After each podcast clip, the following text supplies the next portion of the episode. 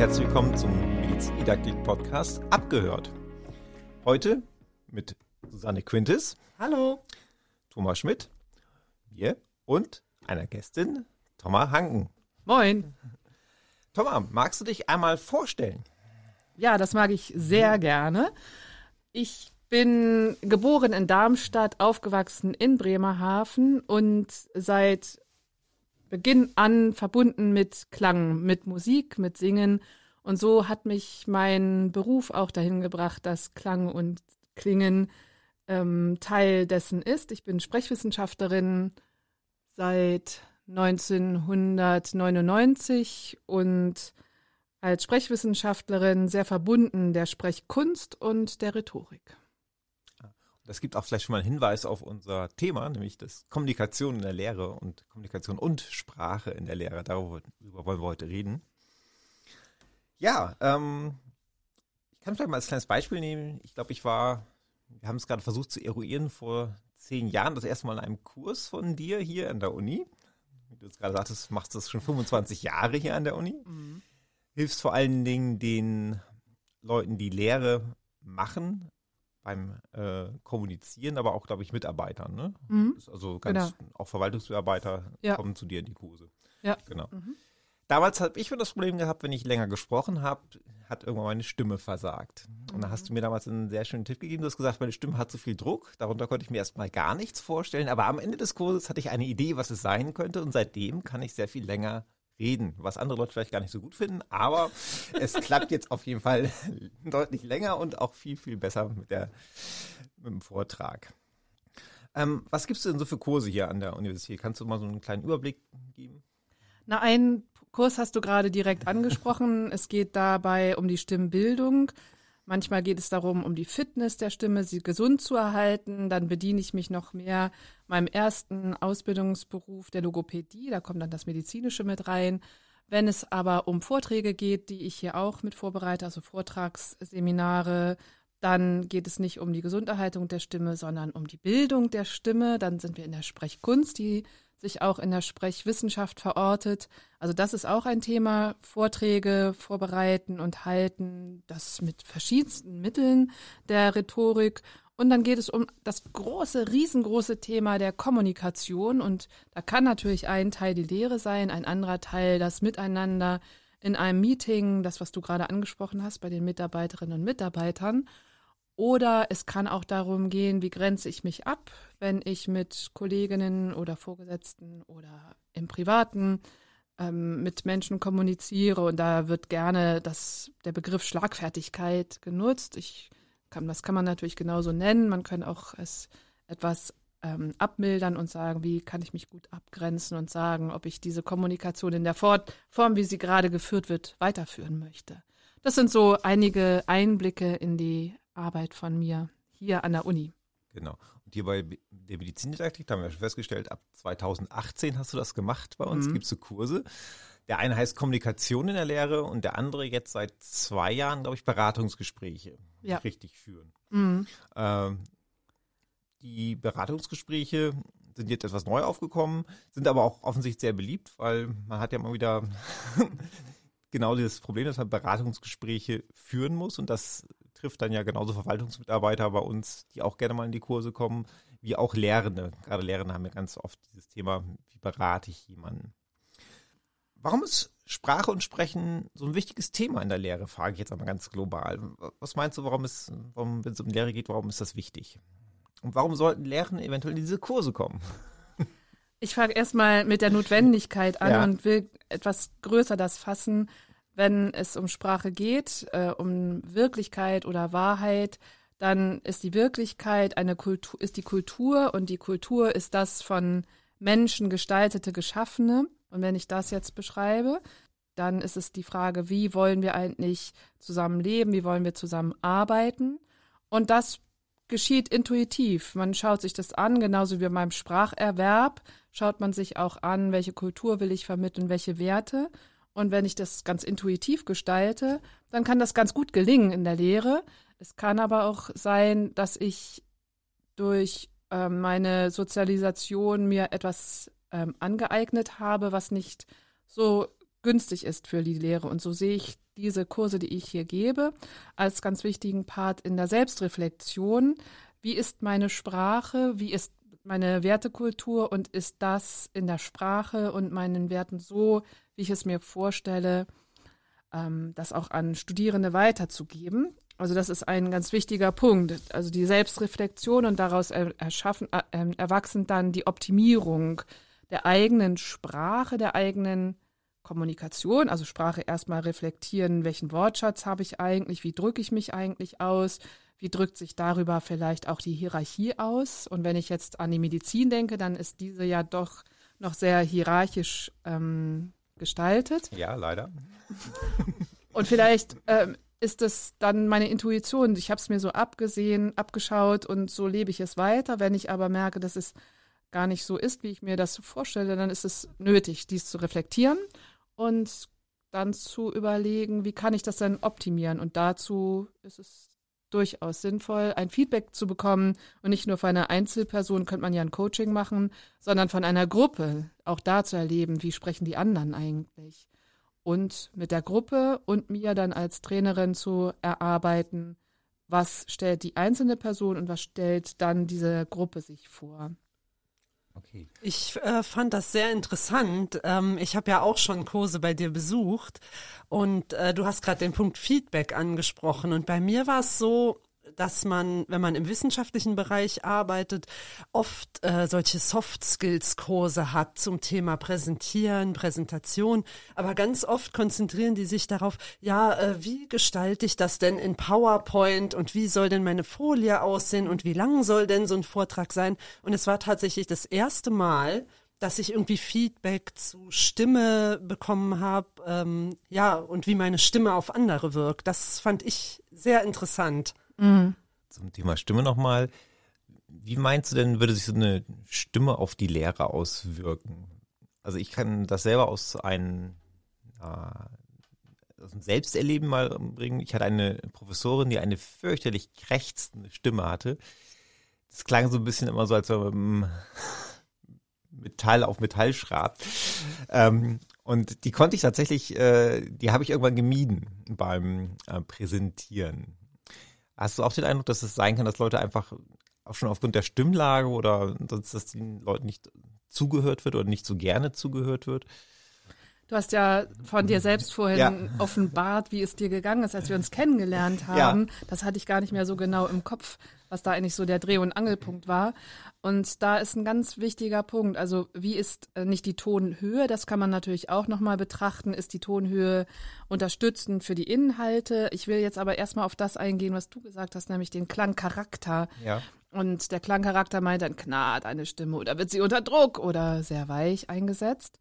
Und da ähm, kann man betrachten, wie viel Energie wird in die Stimme gebracht, wie viel Druck äh, braucht die Stimme, damit sie überhaupt ins Klingen kommt. Und das hat was damit zu tun, wie viel Spannung ist überhaupt so im Körper. Und wenn eine hohe Spannung ist, dann mm, ist auch diese im Kehlkopf vorzufinden und damit in der Stimme. Und das heißt, dass ich auch mit etwas mehr Atemdruck dann an die Stimme rangehe. Und wenn ich jetzt Physik bediene, dann ist dieser Druck zu spüren als Hörerin und ich entwickle, ob ich es will oder nicht, einen Gegendruck. Ich halte gegen und das ist etwas, was natürlich mühsam ist. Also eine sehr weiche Stimme lädt ein, sich niederzulassen. Das ist vielleicht auch nicht das, was ich in der Lehre haben möchte. Das ist für eine andere Situation. Ich möchte schon geführt werden, aber führen der Stimme ist etwas anderes, als sie mit Druck zu führen. Und da glaube ich schon, dass Menschen sagen, ich weiß gar nicht so genau, warum ich da nicht so gerne hingehe. Eigentlich spricht der doch gut oder sie doch gut. Und wenn man das analysieren würde, würden die vielleicht dem zustimmen. Oder wenn sie knarrt, dann kann es auch sein, dass Menschen durch dieses Knarren das Gefühl bekommen von ähm, eben nicht Stimmschluss oder was anderes. Und weil es da diese Unsicherheit gibt, fühle ich mich auch zu, als Zuhörerin verunsichert. Also ja, deine Frage äh, hattest du ja gestellt und beantworte ich unbedingt mit Ja. Natürlich hat der Klangcharakter eine Auswirkung darauf, ob ich einem Menschen gerne zuhöre. Okay. Hast du denn gleich schon mal so einen Tipp, was man, wie man sich selbst ein bisschen reflektieren kann, jetzt außerhalb die, auf jeden Fall sollte man die Kurse gehen, aber vielleicht außerhalb, dass man sich schon mal äh, überlegen könnte, äh, wie, wie klinge ich? Also klar, man kann sich selbst aufnehmen und kann man auch selbstständig was ändern, oder braucht man da eher immer Hilfe von außen? Man merkt, meine Stimme klingt nicht so, wie ich sie, oder andere sagen, meine Stimme klingt nicht so gut, wie sie sein sollte, oder ich kriege reflektiert, dass Leute sagen, meine Stimme, man kann mir nicht gut zuhören, schlicht und ergreifend, wegen meiner Klang, Klang, wie heißt das? Klangqualität? Qualität. Mhm. Ja, damals. Also die Aufnahme ist das eine und sich dann wieder abzuhören, aber da ist natürlich die Frage dann auch, wie ist die Technik der Aufnahme und gibt es überhaupt das wieder, was andere Menschen hören? Das ist ja das Besondere, dass ich mich selber anders höre, als andere mich hören. Das hat äh, den Hintergrund, dass man selber nicht nur den Luftschall hat, sondern auch den Knochenschall. Das verändert die eigene Wahrnehmung sehr. Wenn ich dann aufgenommen werde, ist das nicht mehr da und dann eine große Irritation. Trotzdem kann ich natürlich versuchen, zu hören und ab, ähm, zu entscheiden, gefällt mir das, wie ich spreche. Und ähm, ich kann ganz bestimmt selber arbeiten daran, wie schnell spreche ich, welche Worte wähle ich, in äh, welcher Komplexität drücke ich mich aus. Wenn es dann an den Klangcharakter geht und die Stimme auszubilden, dann kann man das auch selber, wenn man zum Beispiel im Chor singt oder Theater spielt oder ein Instrument, also eine Verbindung hat zu der Idee, wie kann Klang entstehen. Okay. Mhm. Dann kann man das auch selber. Sonst äh, finde ich das sehr ambitioniert und glaube, dass es günstig ist, wenn da jemand nochmal eine, ein paar Ideen mit reinstreut, der oder die Profi ist. Auf jeden Fall, ja. Also mir hat es auf jeden Fall geholfen und wir merken es ja beide, ne, Susanne, jedes Mal beim Podcast, wenn wir das wieder abhören, denken wir, wer spricht da eigentlich? Das sind ja nicht wir. Ja, das äh, kann ich bestätigen, dass das am Anfang vor allen Dingen sehr seltsam war. Aber man gewöhnt sich auch so ein bisschen dran. Wenn man Sprache einsetzt in der Lehre und äh, du hast gerade nochmal gesagt, der Schnelligkeit, ähm, gibt es irgendwelche Fehler, die du immer wieder siehst in den Kursen, die also sehr gehäuft vorkommen, wo Leute eventuell zu schnell sprechen oder eher was zu langsam machen oder zu undeutlich? Ist das, ist da so Phänomene, die dir immer wieder begegnen oder gibt es, ist das sehr, sehr gemixt, was du siehst in den Kursen?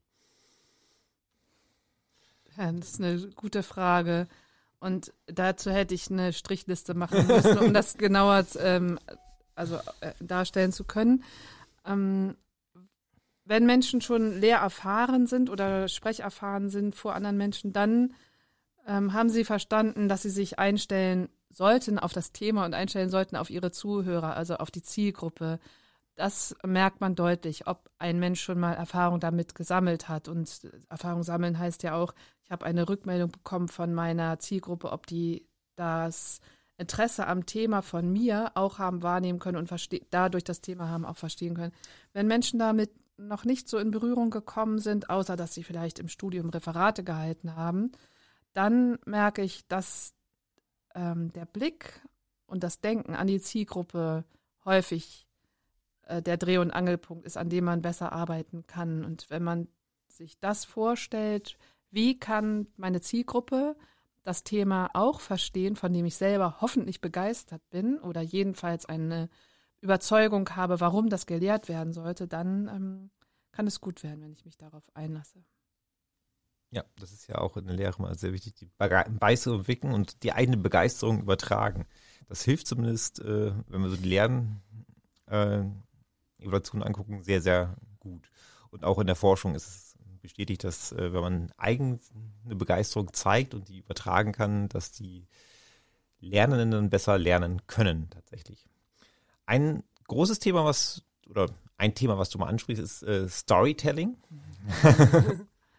da haben wir uns auch nochmal äh, versucht, ein bisschen wissenschaftlich mit auseinanderzusetzen, beziehungsweise Susanne, und da übergebe ich dann auch gleich schon mal.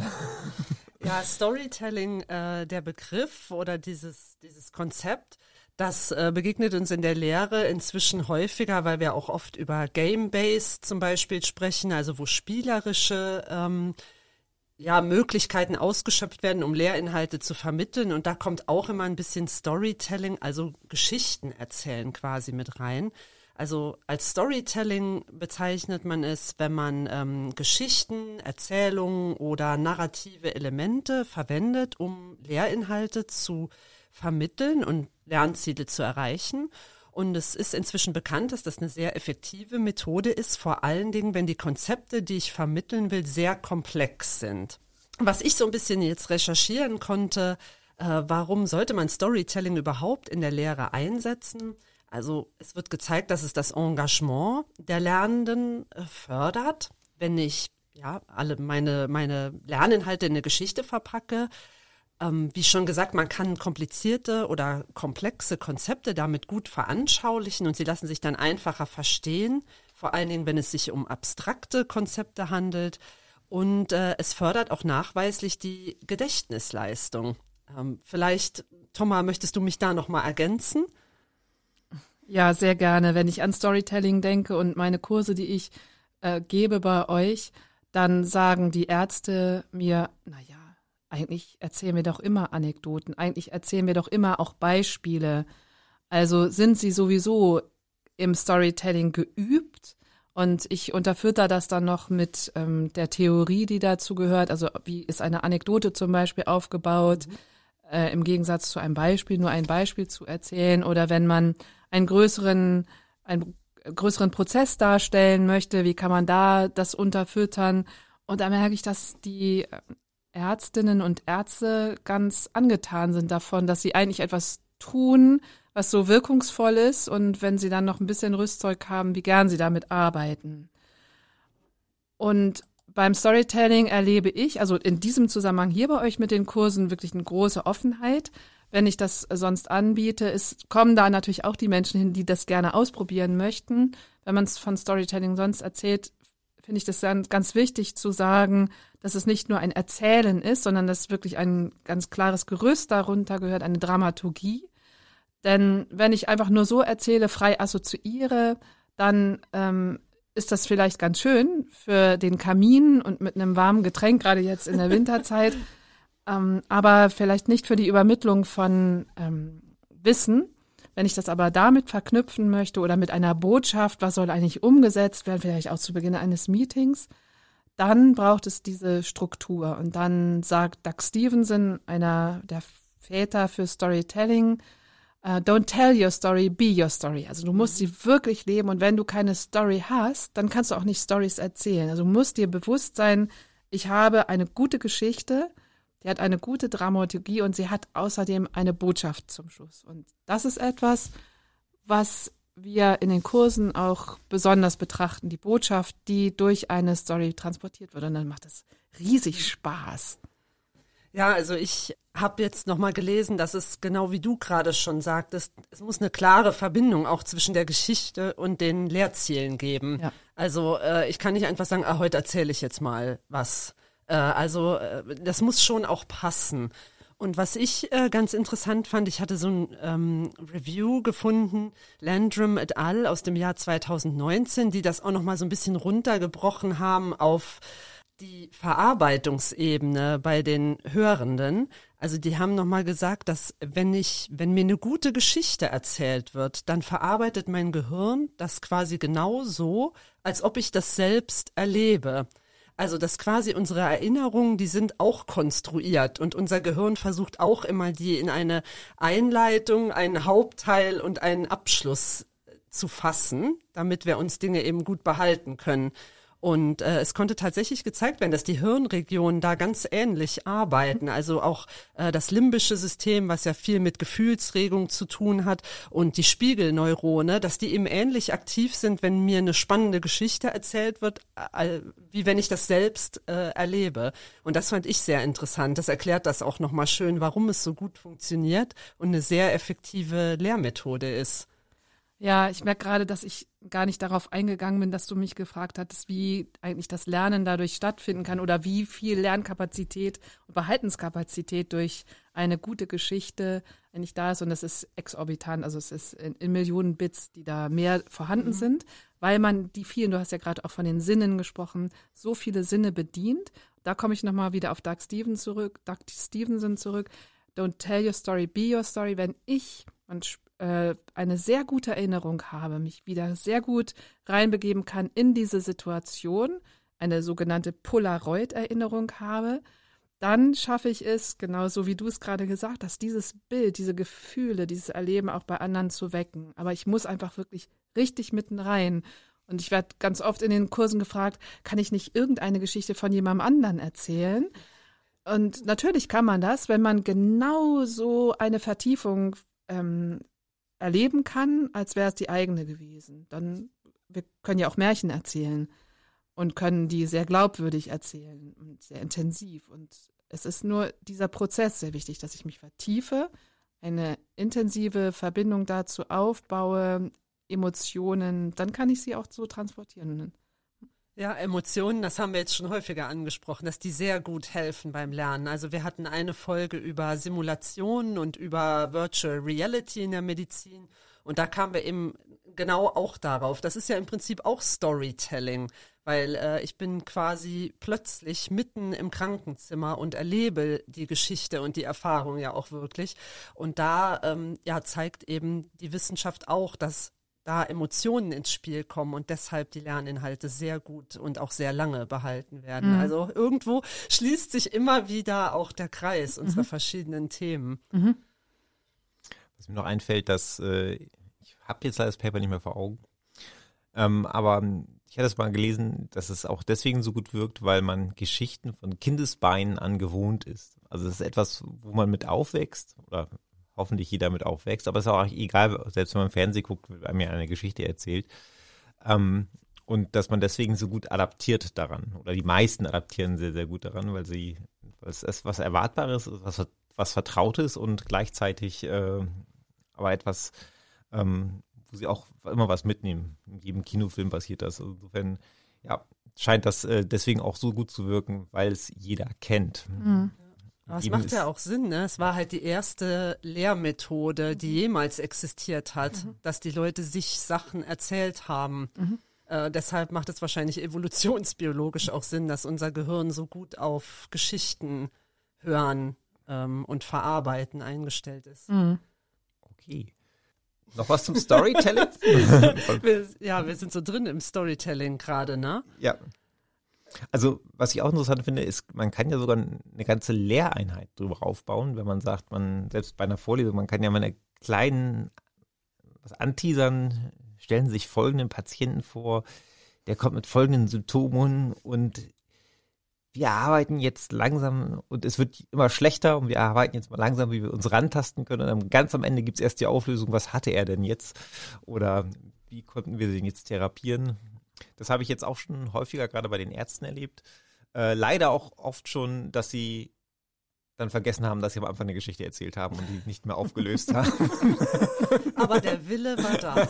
Na, vielleicht erleben Sie dann, dass die Studierenden beim nächsten Mal wieder da sind und da mit offenen Augen sitzen und denken, geht die Story heute weiter? Ein bisschen wie so eine Daily Soap. Ja, so, so kann man natürlich auch eine ganze ja, Lehrveranstaltung genau. ja. über ein ganzes Semester aufbauen. Es ist total spannend, immer so einen Cliffhanger am Ende zu platzieren und das nächste Mal löse ich auf. Oder auch nicht. Oder, Oder auch, nicht. nicht. genau. Keine Auflösung. Kommen Sie, staunen Sie. Ja, ich finde, jetzt haben wir wirklich ähm, schon, schon viele Dinge zusammengetragen und jetzt am Ende natürlich so als Fazit und als Take-Home-Message. Thomas, hast du denn quasi ein paar Top-Tipps, wenn ich mich jetzt vorbereite auf eine Lehrveranstaltung oder auf die Verteidigung von irgendeiner Abschlussarbeit, Top-Tipps fürs Vortragen oder für die Vorbereitung auf einen wichtigen Vortrag? Natürlich. Natürlich. Es erinnert mich daran, dass ich in Seminaren auch gefragt werde, kannst du uns bitte Tipps und Tricks mitgeben für Punkt, Punkt, Punkt. Und so gebe ich natürlich auch jetzt gerne Tipps und Tricks aus meiner Wunderkiste weiter, die gar keine wundersame Kiste ist, sondern die nochmal darauf zurückkommt, wovon ich vorhin schon gesprochen habe. Also der Dreh- und Angelpunkt ist, ob ich selber eine Beziehung zu meinem Thema aufgebaut habe. Wenn ich davon überzeugt bin, dass ich darüber sprechen muss, das muss ja nicht bedeuten, dass ich das Thema grundsätzlich positiv finde. Ich kann ja auch ein kritisches Thema mit Überzeugung vortragen, um es dann zur Diskussion zu stellen. Aber dieses muss als erstes da sein. Ich bin überzeugt davon, dass dieses Thema vorgetragen werden muss. Und der nächste Schritt, ich bin überzeugt davon, dass meine Zielgruppe dieses hören muss. Wenn diese beiden äh, Dinge geklärt sind, dann ist es schon mal eine super Vorbereitung. Und wenn ich jetzt daran denke, wie setze ich das für mich um, dann komme ich zur Stimme zurück. Dann kann es natürlich unmittelbar vor der Veranstaltung oder vor der Verteidigung, egal in welcher Sprechsituation, sinnvoll sein, dass die Stimme ins Klingen gebracht wird. Das heißt, ich könnte mich mit Atemübungen beschäftigen, dass die Stimme überhaupt ins Schwingen kommt. Dann kann ich testen, ob meine Stimme heute gut äh, in den Stimmschluss kommt und gut trägt und einen Raum gut füllen kann. Das heißt, für mich ist auch ein wichtiger Part in der Vorbereitung. Achtung, noch ein Tipp. Gehen Sie vorher in den Raum, den Sie beschallen sollen und testen Sie, ob Ihre Stimme das heute leisten kann.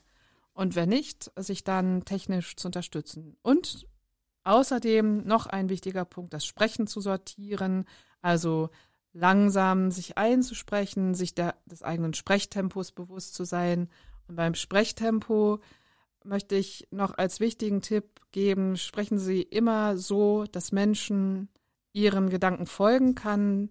Man spricht da vom Sprechdenken und Hörverstehen. Und wenn ich selber noch im Denken bin, während ich spreche, das ist optimal für meine Zuhörenden und ist deutlich langsamer, als alle Menschen glauben. Es sollte nicht zu langsam sein, dann kommt man, wird man so pathetisch, aber das noch dabei denken, und das ist auch besonders im Storytelling, um darauf nochmal zurückzukommen, auch super spannend. Ich habe noch eine Sache, und ich weiß es leider schon wieder nicht mehr. Du hast mir gesagt in den Kursen, es gibt eine gewisse Zeit, äh, die die Stimme braucht, um aufzuwachen. Ähm, that's right. That's right, genau. Und ich weiß, äh, habe jetzt leider den Zeitraum vergessen. Ich, ich möchte jetzt nicht einfach irgendwas geben, deswegen frage ich einfach nochmal. Ja. Das war nämlich für mich auch ganz interessant, aber ich merke gerade, es war offensichtlich interessant, aber ich habe schon wieder vergessen. Ich wusste, dass man viel vorher sprechen soll, war jetzt bei einer halben Stunde, die man vorher sprechen sollte, oder bin ich ja schon wieder falsch? Ja, oh. also wenn ich jetzt morgens um acht eine Lehrveranstaltung habe oder die Verteidigung oder einen ja. anderen wichtigen Termin, dann sollte ich spätestens um sechs Uhr das Bett verlassen und den Kreislauf in Gang bringen, mich äh, vorbereiten, ähm, essen, was auch immer man dann so tut in der Morgenroutine. Aber zwei Stunden vor Beginn der Veranstaltung sollte man ähm, in den Tagesablauf einsteigen, sodass ähm, alle Muskulatur schon gut durchblutet wird. Denn die Stimmbänder sind die trägsten, in dem das da die Durchblutung gut stattfindet. Die brauchen einfach zwei Stunden länger. Die Stimme braucht zwei Stunden, um diesen ganzen Nachtschleim loszuwerden. Das heißt, der Kehlkopf muss ähm, erstmal so ins Arbeiten kommen, dass der ganze Schleim, der da war, abtransportiert mhm. wird. Nicht husten, nicht räuspern, das ist alles ja nicht so äh, günstig für die Schleimhaut, sondern in Ruhe abtransportieren lassen durch das, den Beginn eines Gesprächs oder wenn niemand da ist, äh, ein Selbstgespräch zu führen oder die Stimme durch Summen oder andere vorsichtige Stimmenübungen ins Schwingen zu bringen, das ist optimal. Also um es nochmal kurz zu fassen, zwei Stunden. Alles klar. Und kein Menthol, das habe ich mir auch noch gemerkt. Ja, richtig. Wenn man mhm. Bonbons hat, die man lutschen möchte oder sonstiges, kein Menthol, das reizt ja. offensichtlich die Stimmbänder. Ja. Genau. Das, das, macht aber schön frei. Also das ist so ein Rachenputzer. Wenn man also denkt, oh, man ist so verschleimt, dann ist auch ein Mentholbonbon in Ordnung. Man sollte das nur nicht inflationär lutschen. Alles klar. Ja, das war jetzt vor allen Dingen für die Lehrenden interessant, die um 8.15 Uhr Lehrveranstaltungen haben und sich gerade überlegt haben, ob sie das, ähm, ob sie so viel in ihre Stimme investier investieren möchten jetzt. Na, vielleicht sitzt man im Auto oder auf dem Fahrrad ja. und kann da so schon ein bisschen Lippenflattern machen und brummen und sowas. Ich glaube, sowas habe ich dir auch beigebracht, Thomas. Ja, ja, ich erinnere mich. und ich tue es tatsächlich auf dem Fahrrad ab und zu mal, wenn ich morgens äh, sprechen muss. Ähm, noch eine Sache zur Körpersprache. Also ich sage meinen Teilnehmern immer gerne, wenn sie ein Podium haben, sollten sie es möglichst nicht nutzen. Also ein, ein Pult zum mhm. Festhalten. Mhm. Ähm, möglichst vielleicht einen Schritt beiseite gehen, damit man Gestik sehen kann, damit man den Stand eventuell sehen kann. Ähm, ich hatte das jetzt gerade am Wochenende wieder, hatte ich auch einen Kurs, den ich gegeben hatte. Und da war auch die Frage, ach, wir haben immer ein Podium, ist kein Problem. Da sieht man mich ja nicht.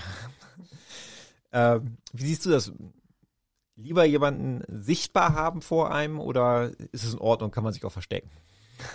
Mm. naja, sehr provokant. Ne? Ja, sehr, sehr provokant. ähm, ich, wenn man nun noch gar nicht so erfahren ist und das Herz einem sehr schlägt, weil man aufgeregt, nervös ist, bei der Lehrveranstaltung, dann würde ich diesen Menschen immer sagen, nimm die Krücke und stell dich in das Pult, damit du die Sicherheit hast, dass erstmal deine Gedanken gut fließen können und deine Stimme gut arbeitet. Und würde diesem Menschen dann ähm, an die Hand geben, versuch dich immer mehr davon zu befreien. Wenn jemand aber erfahren ist, dann ist es viel spannender, eine gesamte Person zu sehen und durch die Sicherheit in der Körpersprache, das heißt ähm, eine Aufrichtung zu sehen, sicher zu stehen, sicher zu stehen, da können wir einfach die Statik bedienen, wann würde ein Turm stehen und so steht auch ein Mensch sicher. Mm, damit vermittelt man ganz subtil, dass man selber sicher ist im Thema und das ist eine total tolle Botschaft. Das ist nicht die wichtigste Botschaft, aber natürlich auch eine wichtige Botschaft. Insofern kann ich dich da sehr unterstützen in deiner Idee. Okay. Ich finde auch immer wichtig, dass man äh, authentisch ist in dem, was man macht. Also ich finde, man kann viel lernen über Körpersprache und über Stimme, aber manche Sachen funktionieren bei manchen Leuten sehr gut und bei anderen Leuten gar nicht. Ich weiß, dass du das in deinem Kurs auch so vermittelt hattest. Also, ähm, dass man sich nicht irgendwie künstlich was aneignet, nur weil man jetzt glaubt, das sollte so sein, wenn ich irgendwo spreche. Also ich, ich muss da, ich also meine schönste Erinnerung an einen Sprecher ist aus meinem Studium ein alter Zoologieprofessor, der nebenbei Puppentheater gespielt hat. Und er hat genau so in dieser Präsenz und mit dieser dröhnenden Stimme hat er uns vermittelt, wie jetzt der Körperbau bei bestimmten Tieren ist und hat das so präsentiert, auch mit einer Weste, die er anhatte und so. Also es, der hatte kein Mikro und der hat diesen Hörsaal mit 200 Studierenden hat er super beschallt und das war eine tolle Erinnerung, aber das war verknüpft mit dieser Person. Also jetzt einer anderen Person zu sagen, ja, du stellst dich da einfach hin und sprichst möglichst laut und stell dir vor, du hast mal Puppentheater gespielt. Das würde natürlich nicht, nicht funktionieren. Ähm, deswegen finde ich, es gibt so manche Sachen, ja, die, die machen manche Leute und bei denen sind sie toll, aber die könnte man jetzt nicht so generell übertragen auf alle oder auf Vortragen an sich. Ich denke gerade an Musik machen und wir alle können ein Klavier spielen, also man, weil man die Taste runterdrücken kann. Ah, okay, also man okay. kann einen Ton produzieren. Thomas schüttelt heftig den Kopf. man kann einen Ton produzieren, weil man die Taste runterdrückt und vielleicht kann man auch noch ein bisschen die Finger spielen lassen. Den Flohwalzer kriegt man vielleicht hin. Ähm, ist auch egal, also man kriegt jedenfalls Töne daraus und so möchte ich das auch auf die Stimme übertragen. Jeder, die meisten Menschen so sie eine gesunde Stimme haben, können einen Ton produzieren äh, und tun das so, wie sie eben auch Sprache gelernt haben. Haben sie auch Stimme und Sprechen gelernt, ganz nebenbei. Und wenn ich jetzt ein Konzertpianistin werden möchte, werde ich täglich acht Stunden trainieren dafür und üben und viele Auftritte haben. Und so kann ich das auch auf die Stimme übertragen. Du hast von deinem Professor gesprochen, der Puppenspieler war, der hat seine Stimme ja trainiert. Mhm. Und äh, Schauspielerinnen, Schauspieler, Sängerinnen, Sänger trainieren ihre Stimme auch, genauso wie Menschen, die ein Instrument lernen. Also man kann natürlich eine Stimme trainieren, wenn man es aber nur nebenbei tut oder die Stimme einfach benutzt, wie sie einem gegeben ist, dann stimme ich dir zu. Dann ähm, ist nicht, also du hast ja von dem, davon gesprochen, ob man authentisch sein sollte. Wenn ich sie nicht trainiere, dann ist sie eben so, wie ich sie bekommen habe. Ja. Und dann ist das natürlich authentisch. Manchmal nicht so nützlich. Ja. also nur im gewissen Rahmen authentisch, ja. Also ja. klar, es macht auf jeden Fall Sinn, daran zu arbeiten. Mhm. Das auf ja. jeden Fall. Mhm. Okay, dann können wir nochmal Werbung in eigener Sache machen. auch nächstes Jahr bieten wir wieder beide Kurse an. Kommunikation in der Lehre und auch die Beratungsgespräche finden Sie alles auf unserer Webseite. Einfach mal reinklicken, gleich hier in den Show Notes mehr oder weniger. Genau, und es lohnt sich auf jeden Fall. Ja, können wir so sagen. Tama, dann schönen Dank, dass du hier warst. Ja, vielen Dank. Ich bin super gerne zu euch gekommen. Ich war sehr gespannt, wie wir so im Gespräch sein werden und danke für eure tollen Fragen. Und dann bis zum nächsten Mal. Ja. Tschüss. Tschüss. Tschüss.